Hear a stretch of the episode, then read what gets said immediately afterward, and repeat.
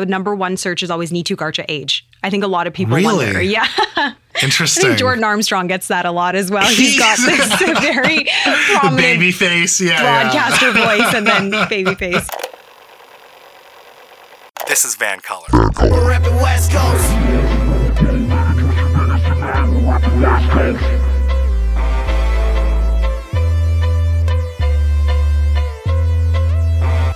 My name is Mo Amir, and today on This is Vancolour, I'm joined by one of my favorite news personalities in this province. I was going to call her a rising star, but the truth is, she is a big star. A multimedia journalist who has hopped around from the Okanagan to Vancouver Island to right here in Metro Vancouver. She has covered everything from crime to politics to breaking news and international crises. In 2016, she traveled to Greece to be on the front lines of Europe's refugee crisis, where she produced a series with an on the ground look at the crisis. In 2015, she produced a series filmed in Haiti about a school built by volunteers and its connection to an elementary classroom in BC. With a weakness for chocolate, she also carries the crown of Miss Penticton.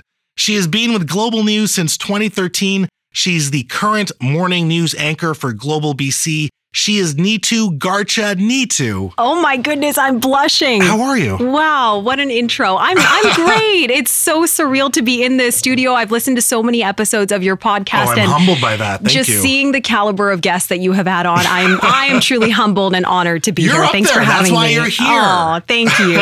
Can you tell how excited I am? Can you tell how excited I am? The feeling is mutual. Well, I am happy to see you. It's always weird for me to meet someone that I've seen on TV or like heard for so long. It's always surreal for me. Do you feel like you know me?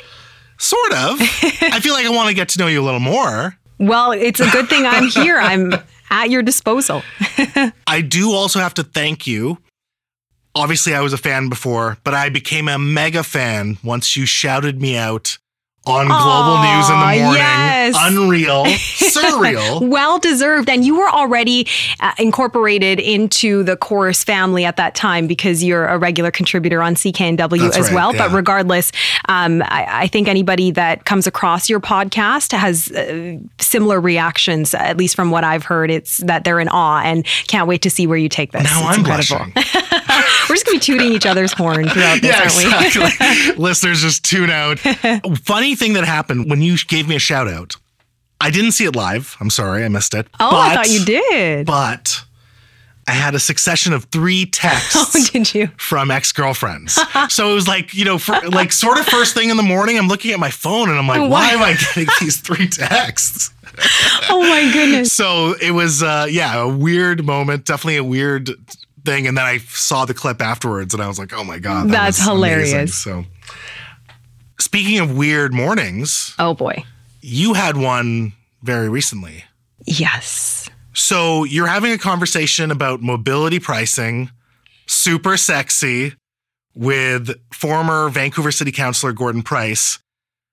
And he's on Zoom and describe sort of what's happening. Like it's a pretty kind of dry policy conversation. Some people love it, but generally speaking, it's a little dry. What happens? What's your reaction? Oh boy. Okay. You know, I have to say I'm I'm glad you brought this up because our viewers who tuned in that morning saw something that is inappropriate and that we would otherwise never broadcast on television. It was nudity. Mm-hmm. And we cut away from that the moment we realized what was happening.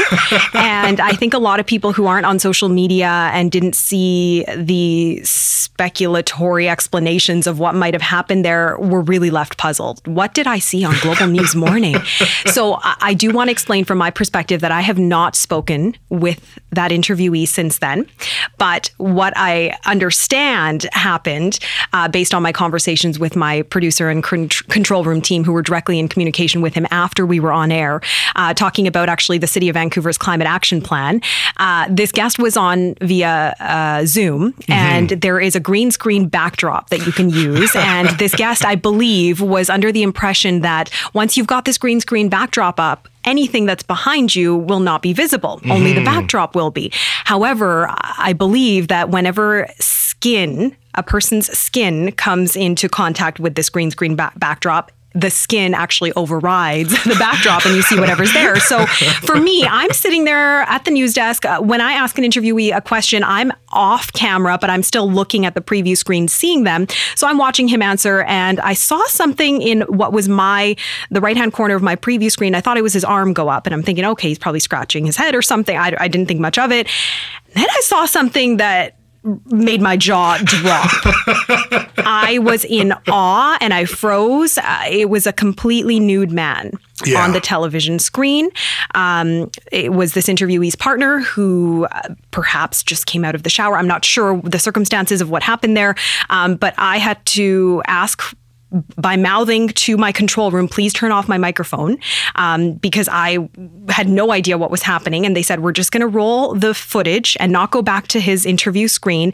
Keep doing the interview until the clock times out and we'll throw it a commercial break. So that's what we did. and then, you know, Mo, when things happen in our lives for the first time, when we experience something initially, we learn a lot about ourselves, right? Based on our reaction, especially if it's unexpected. Yeah.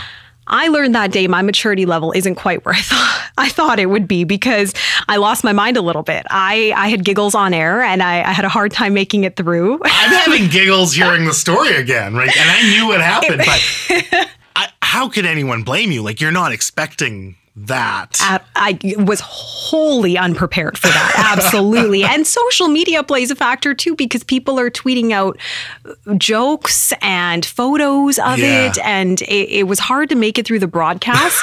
um, and I, I just hope. But you guys were pretty quick. I mean, I think it was a couple seconds, and then immediately the, the camera cut to some stock footage or some footage from outside. Yes. Yeah. It's good that the man in question didn't turn around. It was mostly a full moon shot, right? Which is like you could still get away with that. There's still Yeah. like a it's a lot more humorous in a way. it would have taken a turn, uh, I think, closer towards the CRTC if that had have happened. Yeah. did did anyone get in trouble? Does something like this create new protocols or how you approach guests when they come on Zoom? Like what what happens when when something yeah, like that Yeah, great happens? question. I think that conversation was between our executive producer and my producer of the morning show. Mm-hmm. And I think he jokingly answered the phone when he got the call from the executive producer saying, How fired am I? but, you know, at the end of the day, I think that the team acted accordingly, cutting away from it as soon as they could, not returning to that shot. And then we went straight to commercial break. Mm-hmm. Um, the moment we realized what that was, we cut away from it. And that's all you can do because it was completely unexpected. I think from everybody's perspective, from the interviewee, uh, I, I don't, there were some people saying they thought it might have been intentional. From my understanding, it was not at all. It was a complete accident. And we had no idea. They had no idea.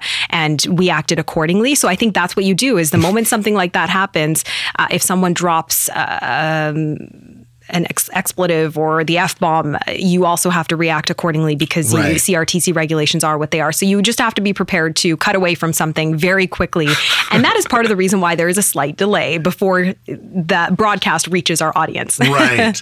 And that's sort of the same thing with any live hit. yes. right? Like, as funny as that is, and sort of as new as that is, like, this has been happening with live hits, anyways. Like, there have been live hits with streakers that go through, or Exactly. someone saying in something inappropriate or whatever. Like, that's, I guess, the nature of the business, right? Exactly. But I think with Zoom, it's just so much, it's new in the sense that you don't see this background suddenly turn into a naked man. Oh boy, it's a very 2020 thing to have happened. And I just hope that um, both this interviewee and their partner are uh, not. Um, going through a difficult time because of this that they are also laughing it off or maybe just able to move on from it uh, again i have not had communication with this interview subject since so i'm not sure I read Um, some follow up articles. yeah It sounded like they took it with good humor. And again, it could have been a lot worse. Absolutely. And I think they're just hoping that the focus remains on the City of Vancouver's climate action plan, which Sure. was the topic of the That's one way to sell it, right? Perspective is everything, isn't it? One of the things that I really admire about you, and one thing that I think you do so well, is how you grill politicians. You took Andrew Scheer's soul. Like, you brought up his kids and how he'd have to explain to his kids how he ran a dirty campaign on lies. And you could literally see his soul leaving his body Oh, on air on television. And then in September, you you give BC Premier John Horgan, the full court press. He fared a lot better. I think he did okay, but he was trying to talk about what he wanted to talk about, and you reined him right in. You interrupted him. You said, No, no, you got to answer the question. Is that your natural interview style? Because mine is giggling. Apparently, mine is too, depending on the day. I don't think of my interview style based on how firm or soft I am. I think of my interview style as one where I try my best to do a service to the public and hold an interviewee to account, particularly mm. if they were a politician or a person with significant power. Um, and I personally don't understand why some of the interviews I've done have become the subject of such debate or controversy or attention um, or awesome. sharing on social media. I, I, just very much feel like I'm doing my job yeah. the, the, best way I know how, and I move on to the next thing and, and look forward to the next interview, and, and that's it. But it seems to garner a lot of attention either way, and I'm not sure if it's because uh, people aren't used to that from me personally, hmm. uh, or if it has something to do with the way I look like look or my age. I'm not sure what it is, but for me, I don't think of my interview style as as hardball or softball or anything in terms of the firmness of the interviews I do. I have a very strong sense of responsibility. Mm-hmm. This podcast is being recorded on a Thursday. I hope it's okay I say that November sure, November 12th, the day after Remembrance Day. Uh, we are all still reflecting on the sacrifices that were made for our country and the mm-hmm. freedoms that we enjoy today. Every single day of my life, I wake up up thinking of those sacrifices, but also those of my family members. Uh, you all can't see this at home, but I've got a tattoo on my right wrist, and in Punjabi, uh, it's written out Bibi, which means grandmother. Okay. And she passed away in 2017, but she helped raise me, and she, along with my parents, really, really paved the path for my siblings and I, and gave up so much for us. And that I have been able to work hard and achieve what I have is mm. huge because in certain countries you can work hard, but you corruption will get in the way and you will not be able to. Or you can become a journalist, but there is no freedom of the press. We have an incredible democracy sure. in this country, and I value that so much. And that is what I put at the forefront when I'm interviewing uh, a politician or a person in power, anybody who I'm trying to hold to account, any story I do.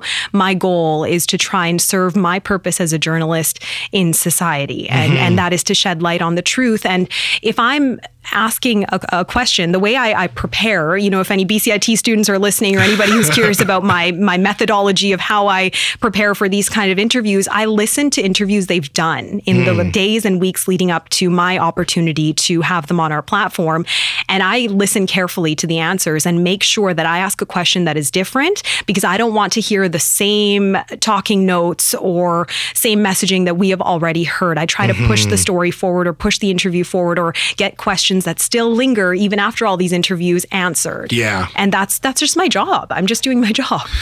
Yeah, and I find with politicians that's often my strategy as well, or at least I try to do that as much as possible. And sometimes it's tough because, you know, when you talk to a John Horgan or a Jody Wilson Raybould, they've been asked everything. Right. so you have to find a new angle or, or get into it. I guess one of the things that makes it so spectacular when you grill these guys maybe it's the the nature of like the morning show that people see it as a little more casual. And I also think that there are a lot of people who watch media and still don't understand the difference between like a journalist and a broadcaster and an editorialist. Yes. You know what I mean? Yes. And morning show, and, and I'm not taking anything away from anyone, but like morning show anchors, we're not sure if they're hard hitting journalists or if they're, you know, maybe they do have a background in, in journalism, but they're just hosting a morning show and it's a lot lighter. I don't know. I, am not sure why they resonate as, as hard. It, it's it's one of those things where maybe you just don't expect hardball in the morning. that could be very much it. And, you know, morning shows are traditionally known to be much lighter in nature. People are just getting their days started. But if you've got someone who's vying for the public's votes mm-hmm. to be able to make decisions that affect their lives, particularly in the midst of a global pandemic, there's no way you're not going to give them an opportunity to really give honest, sincere answers to the most pressing, some of the most pressing questions that mm-hmm. the public want answered. Uh, two of the interviews that you've brought up of mine were during elections, mm-hmm. um, either someone seeking reelection or looking to oust the uh, incumbent. Mm-hmm. Um, and I think that that, regardless of what time of day or what show uh, they come on to try and get their message on our platform, they need to be held to account. And the number of communications professionals versus journalists in society is alarming. When you look at the contrast between the two, there are sign- exponentially more, it seems like in some cases, communications professionals Sure. versus journalists. And that's scary. That's and where the money is, right? Absolutely. And Mo, I have to say, I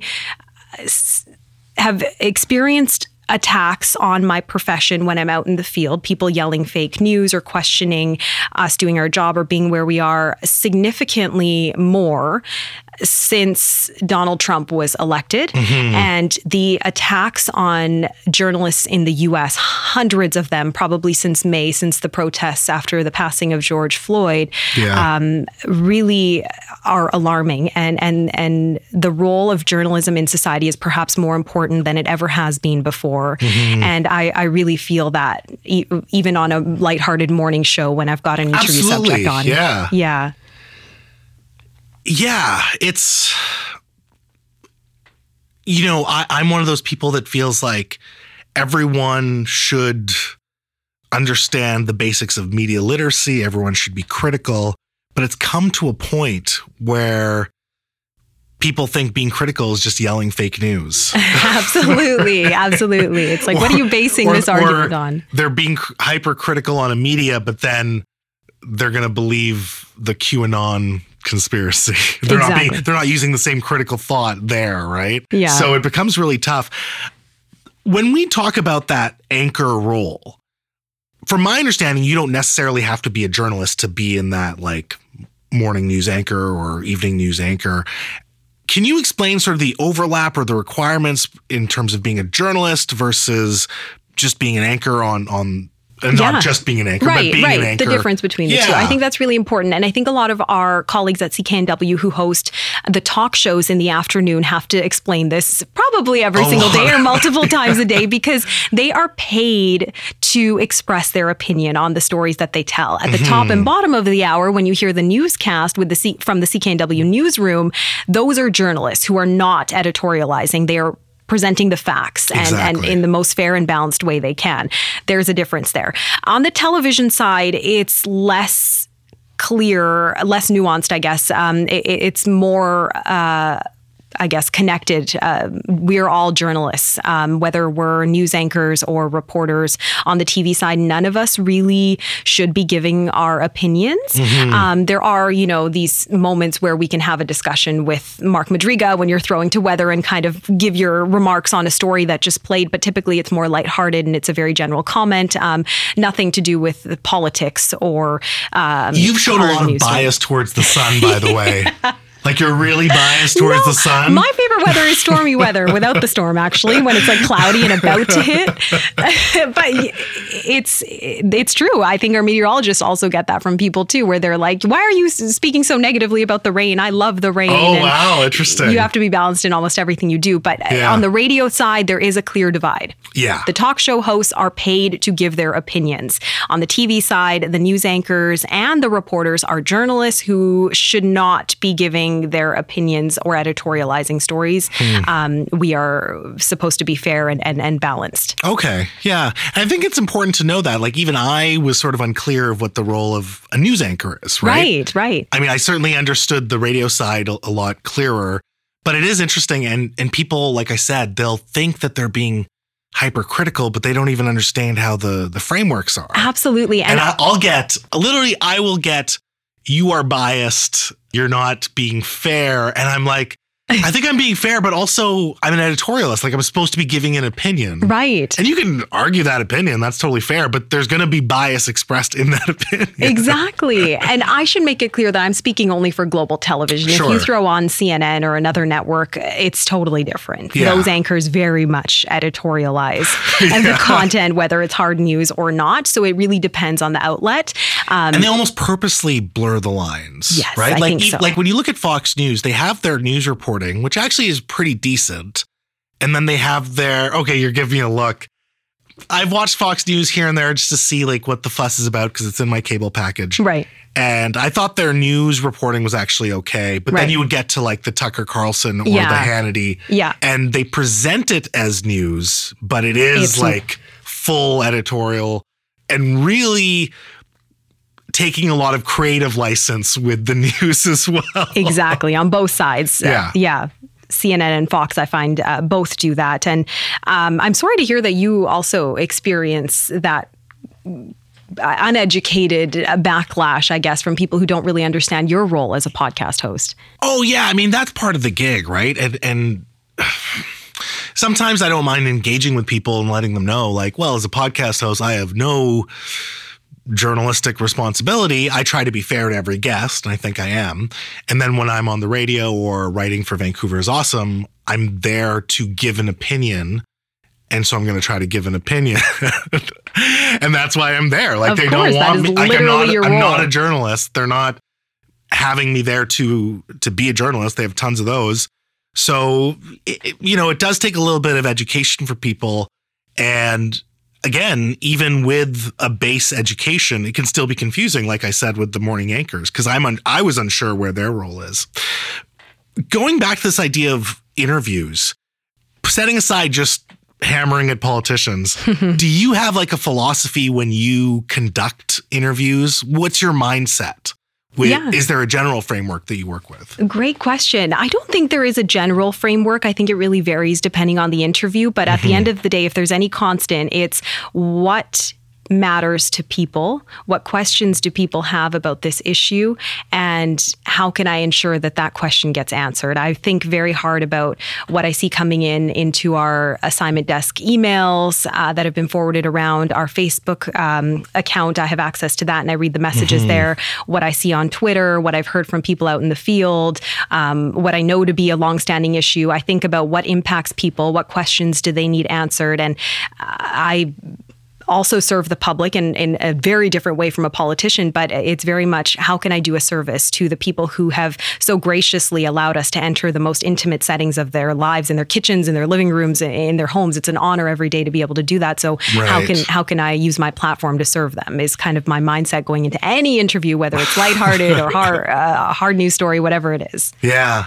That's fascinating. So you really do have the audience in mind. Oh, When you're absolutely. conducting an interview. in every moment that I'm on air, absolutely. Yeah. Yeah. That's so counter to what I do. What do you mean? I mean, I do consider the audience, but I don't try to get myself wrapped up in like what's going to be popular, what's going to, hmm. what are people looking for. I try to think about what I'm looking for and just hope that that resonates. Clearly, it has, and clearly, it's representative of what people want to know about. Well, a certain segment of people, maybe, yeah. right. Yeah, I just feel like if, and again, that's a freedom that I have as opposed to being clinged to uh, an assignment desk, right? Where you do Right. have to cover a, a lot of different things. I'm only in this booth once a week. I get to cover whatever I want. So I have that freedom of like really exploring people and issues that I'm passionate about. Right. Eh, Could I ask you the same question? And I'm sorry to bounce it back at you, but Yeah. I'm curious by nature. What is your framework that you operate within when you book your guests or come up with your questions? The joke, the running joke is I want to induce a guest to talk shit or to cry. Really?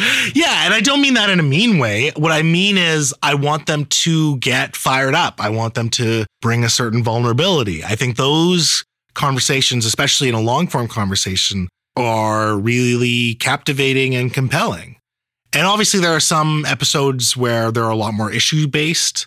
But even then, to get a personal story or a personal point of view, I Mhm. think is, is where I find I can differentiate myself from what's on TV and radio. So I'm trying to use this medium to my advantage and where my strengths lay. And I think my strengths lay in having a more personal, emotional conversation.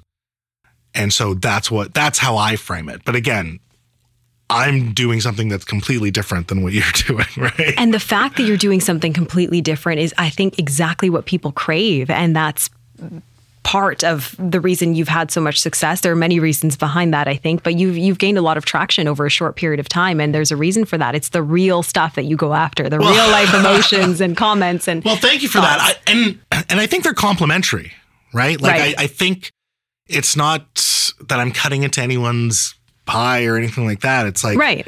this very much complements what Global does, what any other network does. And I'm I'm fortunate that Global and CKNW were able to see that and and have me on board as as a contributor as well because I'm not I can't compete with Linda Steele. I can't compete with Neetu Garcha. I can't compete with Sophie Lui, right? Like there's, or Sam Cooper. That's not, I don't have the skill set to do that. But what I can do is something a little different that's outside of their wheelhouse or outside of the, the programming that you're given, right? Absolutely. And we're so lucky to have you. Do you ha- have a journalism background No. or a broadcasting background or what's your I, experience? I have a background in talking shit and crying. Okay, So there you go. and that is why so many people can relate. No, I, I, no, I, I'm doing this for fun. But I appreciate those kind words. That's, um, that's nice for you to say. Of course, I'm just speaking the truth. And you know, sometimes when you he- head towards what brings you joy, that is what brings you the most success as well. Yeah, yeah, and, and it's always been low stakes for me, you know, Right. because it's not attached to my paycheck. Right, So you got a I'm day able job. to exactly, yeah. so I'm able to take risks and and have fun, and that's what it comes down to. That's fantastic. Okay, I'll let you get back to asking the question. Sorry. Yeah, yeah. Soon you'll be grilling me on stuff. Sorry. I'll be uh, I'll be Andrew Scheer over here, just like, well, I don't like the premise of your question. Oh, jeez. You had to listen to the Jill Krop episode, right? I did. Yes. I love that you were brought up. I want to sort of ask you an open ended question. What did you think about that discussion around systemic discrimination, whether it's based on gender or race? Uh, well, I uh, appreciated so much having that opportunity to hear my former boss, who just recently left uh, Global BC, speak so candidly about what that. Uh, was like for her um, going through a lot of the um, experiences she did leading a group and and in the midst of an international reckoning on on racial justice and and certain instances that happened within um, our our company. Um, I, I, generally speaking, as as you've asked, um, systemic racism exists. It's it's there and it's everywhere. Um, over the course of my career, when I was a student, I've experienced ageism, sexism, racism on numerous occasions. Some of it blatant, uh, some of it more subtle. Um, and I think now is a moment where, uh, and we heard Jill speak very humbly about this, and I appreciated her sentiments a decision needs to be made. Are you going to be a dismantler or are you going to be complicit? And it's a moral decision, um, but there is action that needs to be taken and, and there needs to be genuine intent behind that. One of the things I found fascinating about that episode and that conversation was that it really highlighted how messy and complicated and how different this big issue is for every organization, every large organization, I should say. And there is no clear linear solution. And even when we talk about groups, whether it's women or the LGBTQ community or people of color, but even, you know, narrowing it down to South Asian folks, like Right.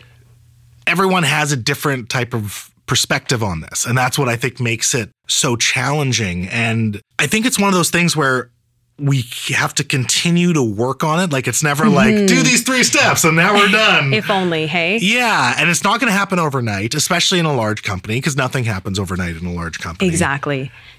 But I did really appreciate, as you said, Jill's candor and the fact that she was, I thought, very open and honest about these things mm-hmm. and how challenging it can be in addressing these things. Because Mo Dollywall and I might have very different opinions about uh, an off color joke Right. in the larger context of things. Uh, Jill Krop and I might have a very different opinion on an off color joke in the larger context of things. But it is sort of having that conversation of, okay, well, what's important and, you know, does it come down to micromanaging every interaction in your organization, which is impossible? Abs- it, it- it really, it very much is. And I have to say, my experience with Jill has been incredible. I'm indebted to her for the rest of my career. She, I told her this and I, I got emotional on her last date. I was a little bit embarrassed about it, but she believed in me before I believed in myself. Um, before I thought I had what it took to come to a major market, she convinced me that I did. And uh, she's the reason I am where I am uh, today. And I'm so grateful every single day uh, to be walking into that newsroom among such talented and incredible people. Um, Mm-hmm. And I think uh, we are talking more about race and class now than perhaps ever before, but these are issues that needed to come to the forefront much earlier.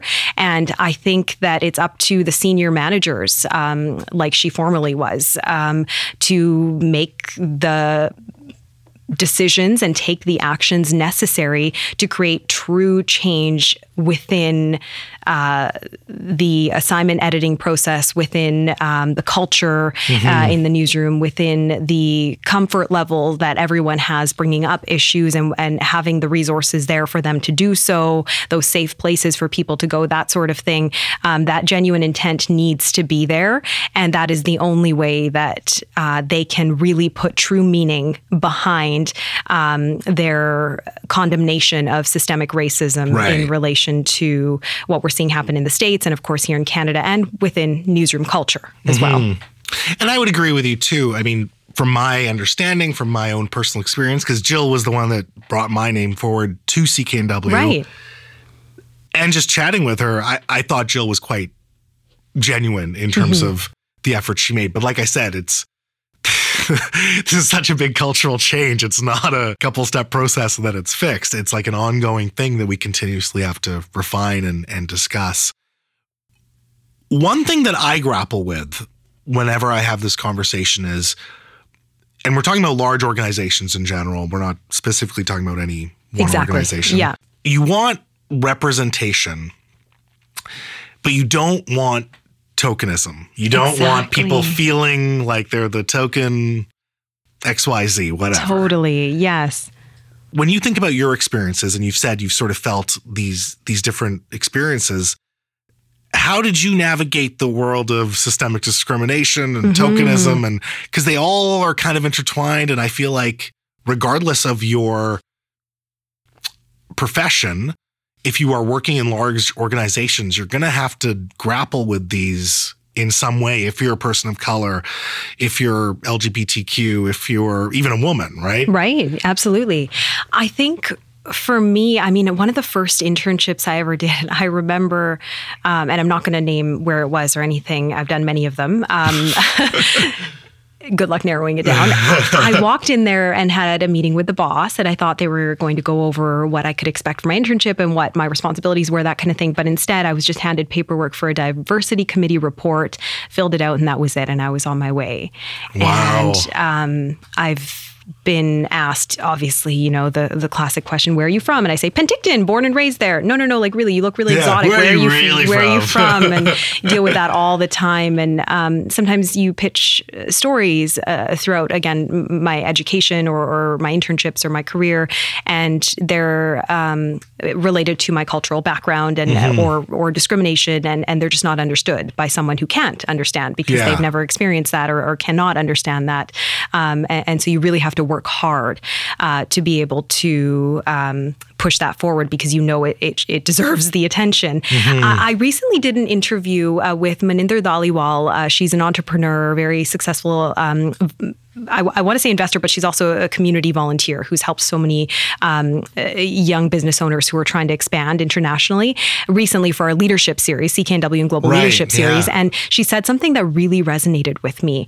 Um, she said, you have to be so good that people can't ignore your talent. You have to just work so hard that it just cannot be ignored, and you have to let your work speak for itself. Yeah. And that resonated with me because I think uh, uh, unknowingly, that's kind of what I did. I just worked my butt off and uh, j- every single day and felt like I had to go the extra mile all the time. And I, I think that is very much because I had this unconscious belief that because I'm a person of color, I might not be the first choice um, or if i if i am their first choice it's because i'm a person of color not because of my merits and Right. um, that i think very much drove me in in my earlier years to Yeah. work as hard as i did I think that's like the immigrant mentality, though. yes it is.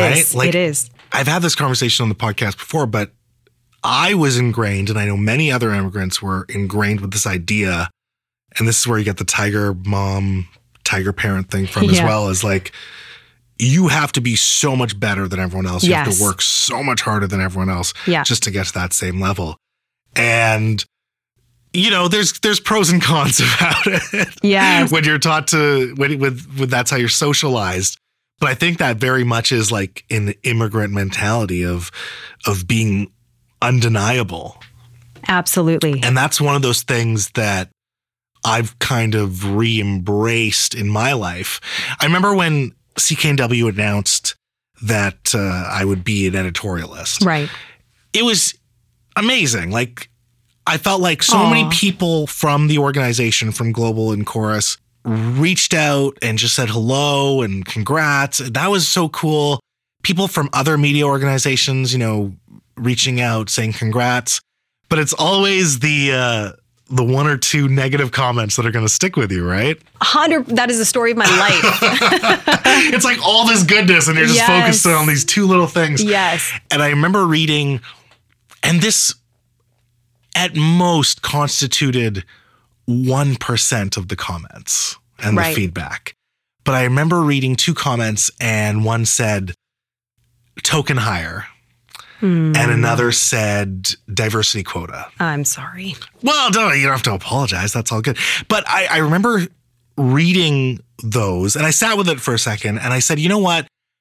I can't prove to people that I'm not a token hire or that I'm mm-hmm. not meeting a diversity quota, Yeah. but I'm going to be so fucking undeniable Yeah. that no one in their right mind will ever think that once they see my Can't work. think twice. Absolutely. And that's kind of the mindset that then you have to get into, right? exactly. So even, you know, even if you, and this is going for all people of color in all industries, even if you feel like maybe you were hired for that reason, it shouldn't stop you from proving yourself. Absolutely. And you heard Jill say on this podcast that when it comes to on air staff, uh, Global does a good job of I think so, ensuring yeah. that uh, representation is there. But when you peel back into uh, the staff that we have behind the scenes, there, there, I think there is an acknowledgement across the board that there is work to be done there. That Mm-hmm. same representation is not there. And um, that's something that I think is being acknowledged more and more. Um, and is it important to someone like you who is the on air talent? Absolutely. I think eh, for me, it makes me have to do less work sometimes in explaining certain stories that maybe might uh, be better understood by someone who's experienced racial discrimination or um, culturally understands the significance of something more than others, that kind of thing. It's, it's le- it'd be less work having to explain certain things. Um, and also, you can feel it in your bones and in the air when you are not I, don't want to say welcome somewhere but just when you belong and when you truly can relate with everyone around you. And uh, throughout my schooling throughout my career throughout my internships um, i could feel when that wasn't there.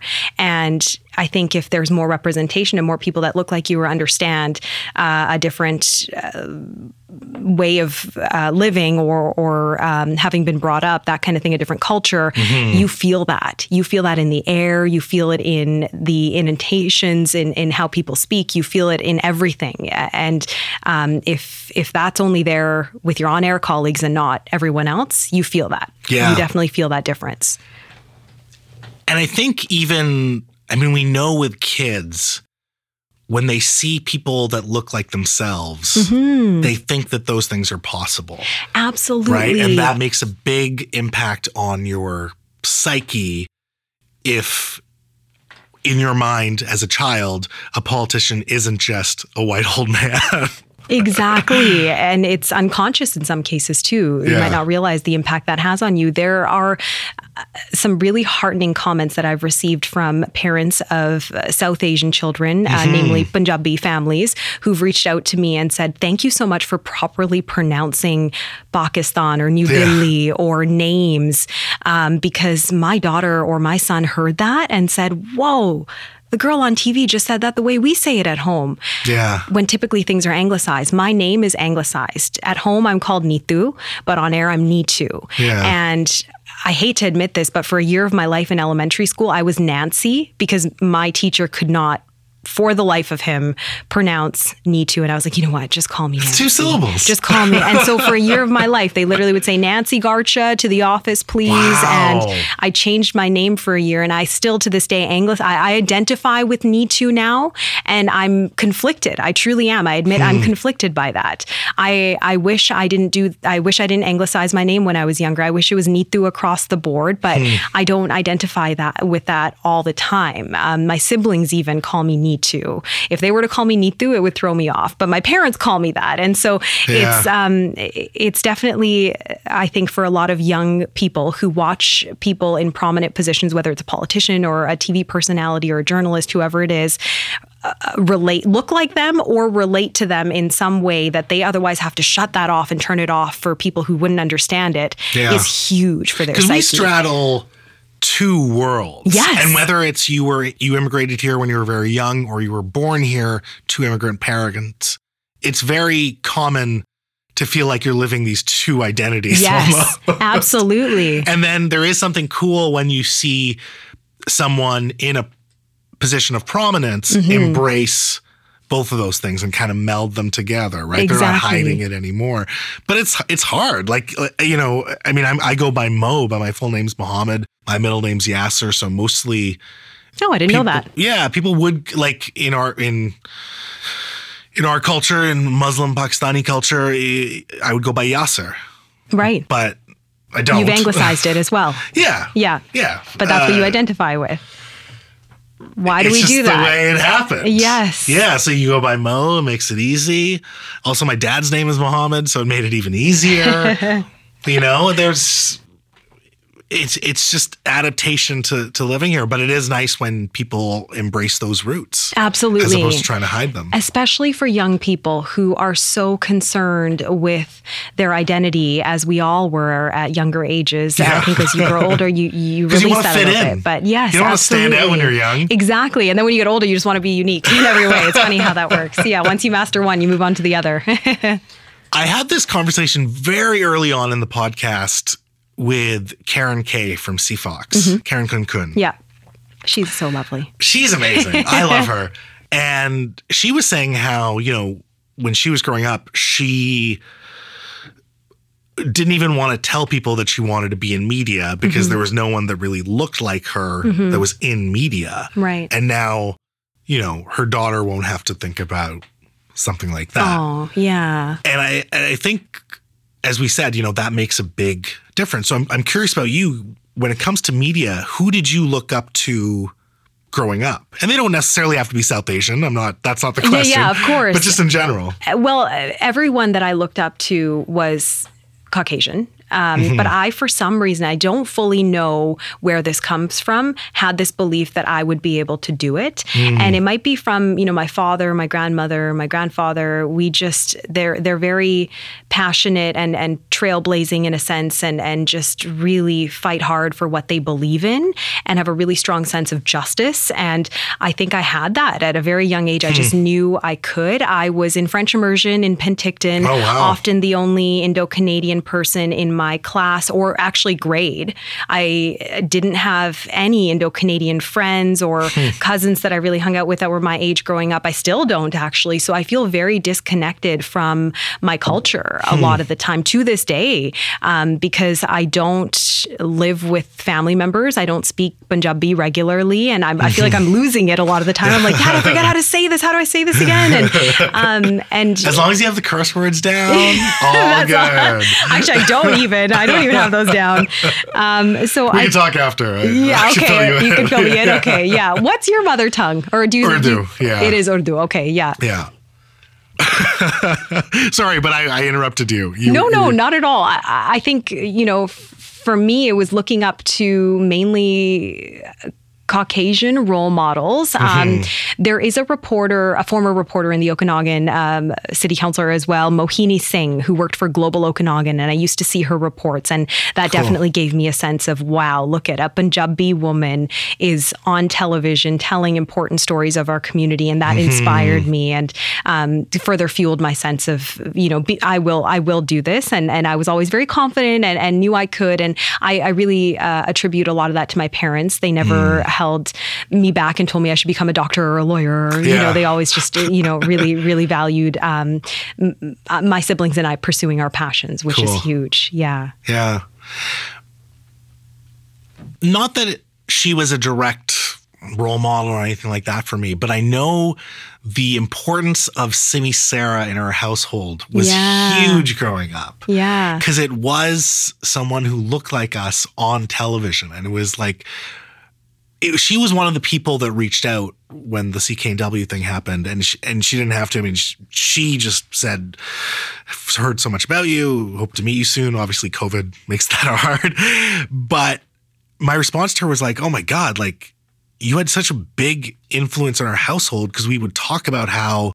Cool it is to see someone who looked like us on television Right. as like an immigrant family. Absolutely. And so she was definitely one of those people. And then I think as I grew older, going back to Karen Kay, like talk about breaking the mold of what rock radio is supposed to be. no kidding. right? Yes. Like entering this very male, very white dominated space stereotypically and just being amazing at it. I mean, she's a she's been there forever. Yes, and she's like. she certainly no, but to, to your point, she certainly has broken stereotypes in that sense. I I I think if you were to um, peel back the layers and and look at people's inner either conscious or unconscious bias when it comes to who you think would work in that environment, Mm-hmm. she would not be the first that comes to mind.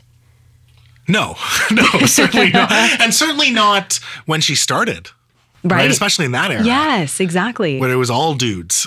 yes. And that's the beauty of normalizing what's not normal. yeah. So, how do you now try to stand out in this very competitive, very cutthroat field where, you know, there is a structural dynamic at play, but then you also don't want to be a token? So, how do you do it yourself?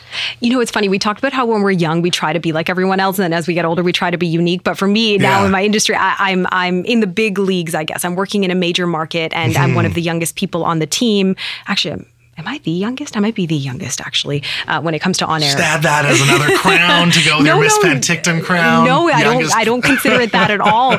I actually admire so much about everybody I work with, and I look to their skills every single day and try to be more like them in a lot of respects. You know, when I'm uh, blessed enough to be in court with Rumina Daya, I watch her and her process and how she does what she does so effortlessly. Um, the way she writes and presents these incredibly complicated court stories in such an understandable way is beyond me. I've been covering wildfires with Aaron McArthur and Catherine Urquhart, and they know how to tell stories of people and how to relate to communities. And uh, Linda Aylesworth is a champion of the environment and um, you know animals and and uh, the climate. And um, gone are the days of having a beat. Uh, many of us are generalists, but she has stayed very true to the types of stories that she is an expert on. And um, I'm so inspired. I, I could list everybody that I'm inspired by, all my colleagues. So I, I, instead of trying to differentiate myself, I think I try more to be like um, my very experienced uh, and talented colleagues in a lot of respects. But you can't not be yourself. I, I Yeah. naturally just am myself, and that is someone who I think I'm a mix of like my mom and my dad. My mom is known as like the nicest person. She's so kind to everybody. She doesn't have a mean bone in her body. Well, okay, there are times when she when you can get on her nerves, but and then my dad is like very passionate and uh, if there is an injustice, oh my gosh, you there's no stopping him and he will uh, grill someone, he will hold someone to account in his personal life. And so I feel like I'm a mix of them. That's the Neetu I love. The one that grills people. The one that grills dudes. dudes in power. That's cool. Yeah. So so you think it's more of a familial thing, like you're, you're I think so. authentic to yourself. I think so. Yeah, I, tr- Yeah. I I can't not be myself. So I, I we all have different experiences and perspectives that we bring to the workplace, and that Yeah. comes through in the stories we pitch and the interviews we do and the ad libbing I do when I throw to weather and traffic and and um, you know and just talking with Paul on air, Paul Haysom, my co-host on Global News Morning, as I fill in for Sonia Sunger. Um, I, I just bring myself and my authentic self uh, to the desk every single day. I don't try to be be like anybody else. But when it comes to my skill set, I do try to gain um, wisdom and and Yeah. impart the skills of, of my very talented colleagues, and um, that's kind of how I, I go about it. Is it a challenge when, as a journalist, you are supposed to be this impartial, objective presenter of the news, but you're also trying to show your own personality in the broadcast itself? Yes, I am relatively new to being on a morning show. Again, I'm mm-hmm. covering a maternity leave. I'm I'm about I think 6 months into it right now, and that is something that I really struggled with at first. I was like, "Wait, so you want me to like just throw it a mark on weather and just say something about the story we just ran, but I'm not supposed to say anything about it, and I can't. Like I'm not it's not but it's not I I learned that it's it's it's not editorializing. It's it's adding to um, you know as journalists we've got a, a strong amount of knowledge or a significant amount of knowledge about various different topics, and so we can add our insight into a story without editorializing it and Right. let our personality shine through without um, you know, revealing your deepest, darkest, uh, you know, desires or your political affiliations or anything like that. Um, and I think too, as journalists, we naturally are just objective. Like I find in my personal life, people get, uh, I potentially my friends, if they're listening, get annoyed with me because all I do is ask questions. But like, wait, so. uh, how do you feel about this or, or why do you say you feel this way about that i'm always just looking to learn um, in my personal life and my professional life But i think we're just objective by nature because we are just curious by nature as well Yeah. so it intertwines that way Yeah, that's so cool. I think that the most successful media personalities are people who are invoking their inner authentic self. Like they might be turning it on a little more or maybe a little less, but it comes from somewhere that's authentic. And I think that's what resonates absolutely with the audience. Certainly the people that I've enjoyed watching or continue to watch are those personalities. Like, because news you can get anywhere. exactly yes But the reason you listen to a certain radio station or watch a certain news broadcast is because of those personalities. right For whatever reason, they've grown on you, or even in print. It's like you know when a when a Sam Cooper piece drops, it's just like you got to go and yes right there, right? i hear you're trying to get him on this podcast so sam if you're listening here's a little nudge we'd love we'd all love to hear you He's in. He's in. Oh, he's in. Oh yeah, yeah. Spoiler It's, alert. Uh, issues getting clearance. Oh, I see. He's a very oh, I could protected see asset. that. Yeah. Yes, and also the stories he covers, I think, put him in a lot of um, positions where his his safety is. I just want to get him on so he can cry a little bit, you know? It might put him wanna talk about his- position. no, no, I want to talk about how he feels covering these stories. Right. That's where my interest is. Right. Because I don't. I think it would be a waste if he just came on and we we summarize some of the stuff. And we would maybe do a little bit of that if we were allowed. But I would just want to talk about his method and, and him covering this beat, and if he ever does feel threatened, and, Right. You know that kind of stuff. So we'll see. 2021. okay, we'll wait. That's the that's the wish. That's what I'm asking Santa for. you said that everyone is kind of a generalist at this point. Right. If you had a beat and you had no choice, you had to pick like two things, let's say, that you were going to cover forever, what would they be? Oh, that's a great question. I've been covering such a broad range of stories throughout the duration of my career that um, I don't know if I would be able to pinpoint it. I think part of what I love about being a generalist is that you get to know a little bit about everything, and the job is not to know everything about everything. It's to know how to ask good questions, how to research, how to fact check, how to get. Ev- people always say two sides of the story. Sometimes there's three, sometimes there's four. Sometimes you need many voices uh, to be able to tell a full story. Right. Um, but for me, it's very much about uh, uncovering. Um, injustices perhaps even in the workplace like labor labor violations type stories. Um, i've done a few such uh, investigations and and felt very strongly about our ability as journalists to be able to uncover um, the truth in those situations. Um, as well i've got a, a very global perspective as well being able to localize a global story. Um, again, everybody brings their own experience to the table, and mine is I have a background of doing international humanitarian work, and uh, as a journalist, I am fascinated by how people in my neighborhood um, cope with and reckon with and um, help with uh, conflicts and crises happening overseas uh, Yeah. in relation to their own communities. And that's something that I'm always fascinated by as well. And um, I think, too, just being a person of color, stories about racial justice and um, systemic discrimination uh, to its core, not just talking about one instance that happened uh, that potentially involved racism, but systemic. What makes it systemic and what are some of the solutions? Uh, those types of stories fascinate me as well. And I love covering elections. I really do. I'm a bit of a nerd that way. I So everything. You just picked I, I know. See, I, that, that's why I preluded it with. I don't think I could pick just one because I love being able to do a little bit of everything. But You know what's fascinating? And again, we're only meeting for the first time. We've obviously chatted here and there before that.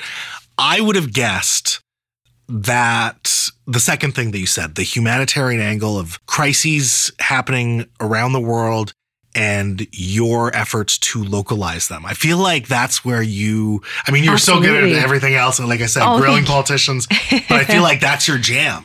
that that is very much where my heart is, and and the types of stories that set my soul on fire, and the stories that I have paid thousands of dollars and taken many vacation days to go and do on my own time, and bring back and say, is there any way I can do this instead of the other way around? And Yeah. um, but That's so cool. I also really pride myself on being a local reporter who covers local issues, and I have a strong sense of democracy, and Hmm. whether that's a municipal, provincial, federal election, or one that doesn't even relate to me and is south of the border. Right. I, I'm really fascinated by the democratic process as well, and um, value experts who have a beat and um, are able to tell a story that much better because they've been covering that topic for years and years and years, and hope to one day find my niche and have, if I'm blessed enough to be able to focus on one niche one day or one beat, I would I would love that opportunity. But um, I think especially at this stage in my career as well, I'm really grateful to be learning as much as I am and to be able to talk to people of so many different walks of life and cover uh, such a broad range of issues. I love I love that about the job. Cool. Yeah. Speaking of learning, you're going to teach me something. Okay. Can you teach me the news anchor intonation? what is this voice? Where does it come from? How do I learn it? I think you've got it, my friend. I don't. I do not have it. No? I, I am no. Okay. Here's the thing. You know how you said you love news personalities? You can get the news anywhere, but you love sure. to see the personality come through. That is very much the case for a news read. There's no way to really teach it. I mean, uh, we did have a course at BCIT. But you know, there's that where- like stereotypical news Yes. read, right? Where I think it's a little choppy and it there's pauses and it ends a certain way. You know what I'm talking about. choppy about. with pauses. Yes, no, very much so.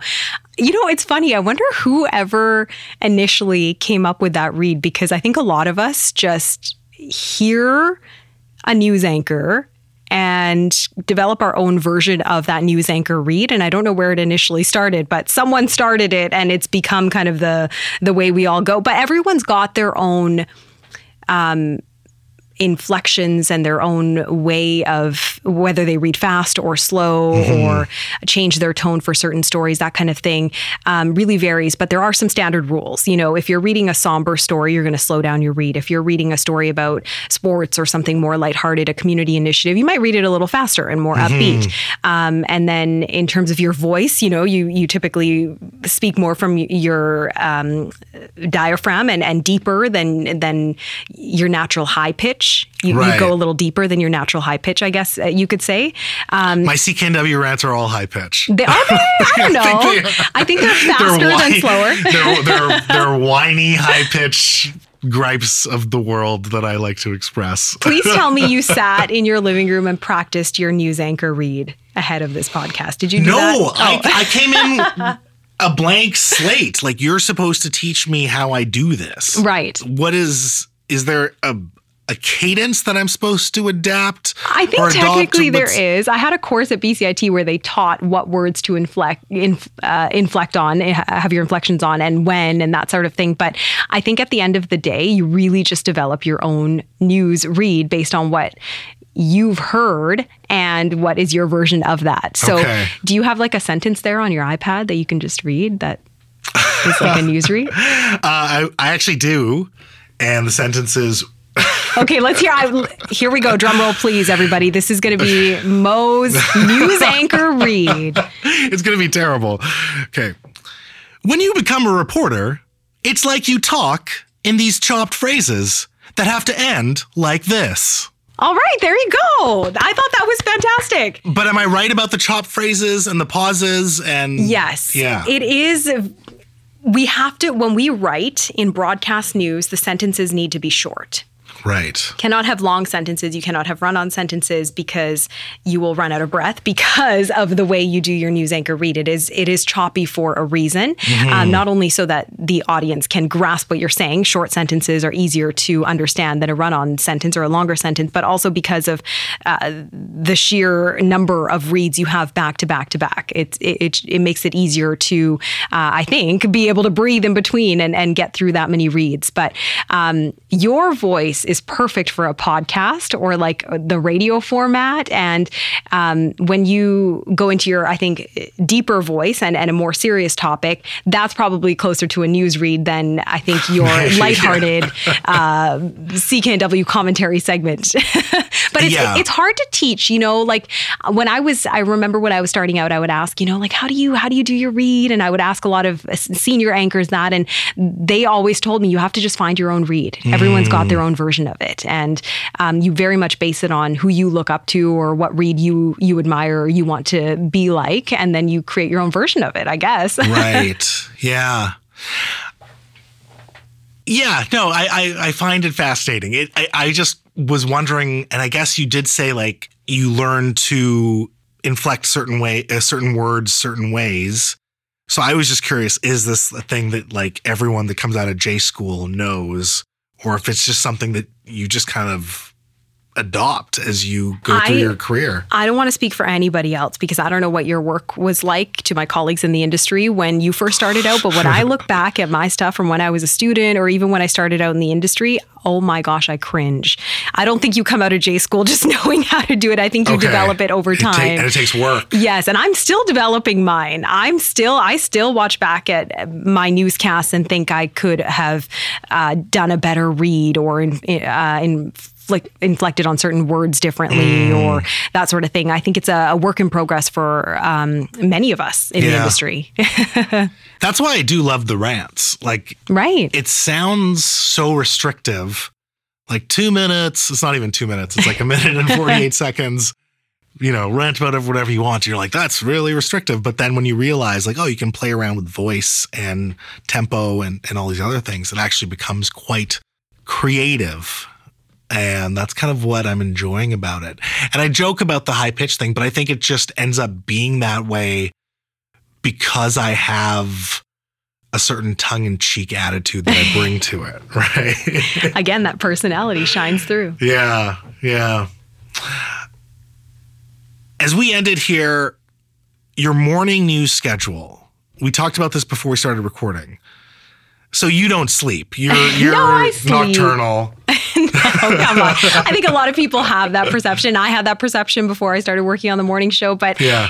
we are blessed to have a consistent schedule, many of us. Um, and so uh, for me, uh, filling in for Sonia Sunger again on her mat leave, um, it's Monday to Friday, 4.30 a.m. to 12.30 p.m. And 4:30 is when you start. Yes, that is when the shift begins. You roll into work. You start working on the show rundown, the scripts, um, the you know editorial discussions you might need to have with your producers, that sort of thing, and then hair and makeup, and then boom, you're on um, for the remaining three hours of the four-hour show. Paul Haysom does the first hour on his own from five to six, and um, What is the hair and makeup process like in terms of time? How long does that take? Okay, I've got it down to half an hour, but if Wow. Paul, if you're listening, Paul Haysom, he's I roll in to the studio literally seconds before we are on air every single day, just quickly putting on my microphone saying, "Here, can you divide up our scripts?" And it's a little hectic, and I could probably get in there a little sooner, but it's it's always very. You- Wow. Paul once said to me, and this really resonated: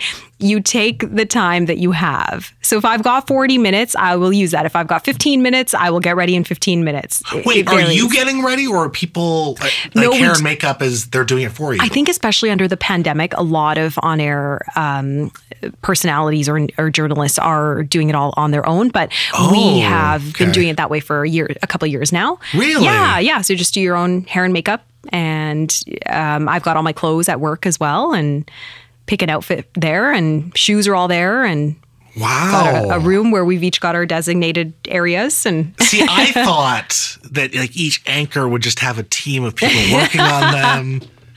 I think at some stations that is very much the case. Uh, even under the pandemic, there's ways to keep it safe. But uh, no, we very much we do it ourselves. We are, and you know, it's we've got a little TV in there, and we can watch the show and get ourselves mentally prepared. That's what I do anyway while I'm in there, and, Yeah. and think about the show. And if I have interviews, I think about the guests that I'm going to have on. But you're the first show on. That's so I what are you watching? I'm watching Paul usually because he's on for an hour before me.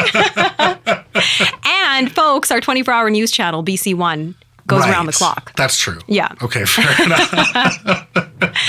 Yeah, it's a it's a, it's a very exciting job, and um, I'm in bed usually by eight o'clock and awake by three thirty, and I. It's great. I don't feel like I'm. I live alone. I don't have responsibilities. I don't have children. So, um, you know, shout out to anybody who, out there who's working on a morning show and, and has more responsibilities than me, and and does not find it. You know, that I only speak for myself um, in Yeah, terms of absolutely, uh, yeah. finding it as as consistent as I do. But it's it's not uh, as daunting as I thought it would be going into it. You know what we almost just accomplished? What? An hour conversation without talking about the pandemic, and then you mentioned it right at the end with the makeup I had stuff. to slide it in. oh, But I'm trying. Did we almost make it an hour? oh, we're over an hour. I'm Looking for a clock. Oh wow. Yeah. Okay. Yeah, yeah, the time flies when you're having fun. Um, no, absolutely. Too. This was so much fun. I need to get you back in the new year because I want to know what you're doing then and, and where your Absolutely. career I would be honored to come back. what is your call to action? This can be anything. And then where should people follow you? Good question. Okay. Um, I think because we've talked so much about the issue of systemic discrimination, my call to action is to everybody out there um, who wants to be a part of the solution or be a dismantler as opposed to being complicit. Um, and I'm very much a, a part of this effort as well. To do what you personally can to uh, educate yourself about your own bias or have an awkward but important conversation with someone in your life who maybe had a microaggression towards you or vice versa.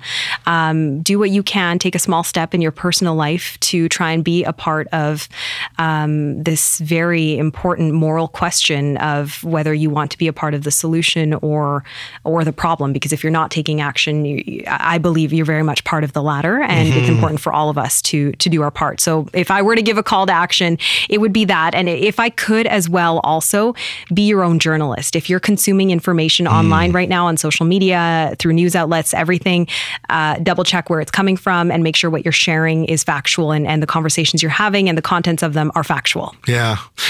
With regard to the systemic discrimination stuff, and I don't want to reopen the conversation, but I think that's really important to know that it is messy, it is complicated, it's not easy.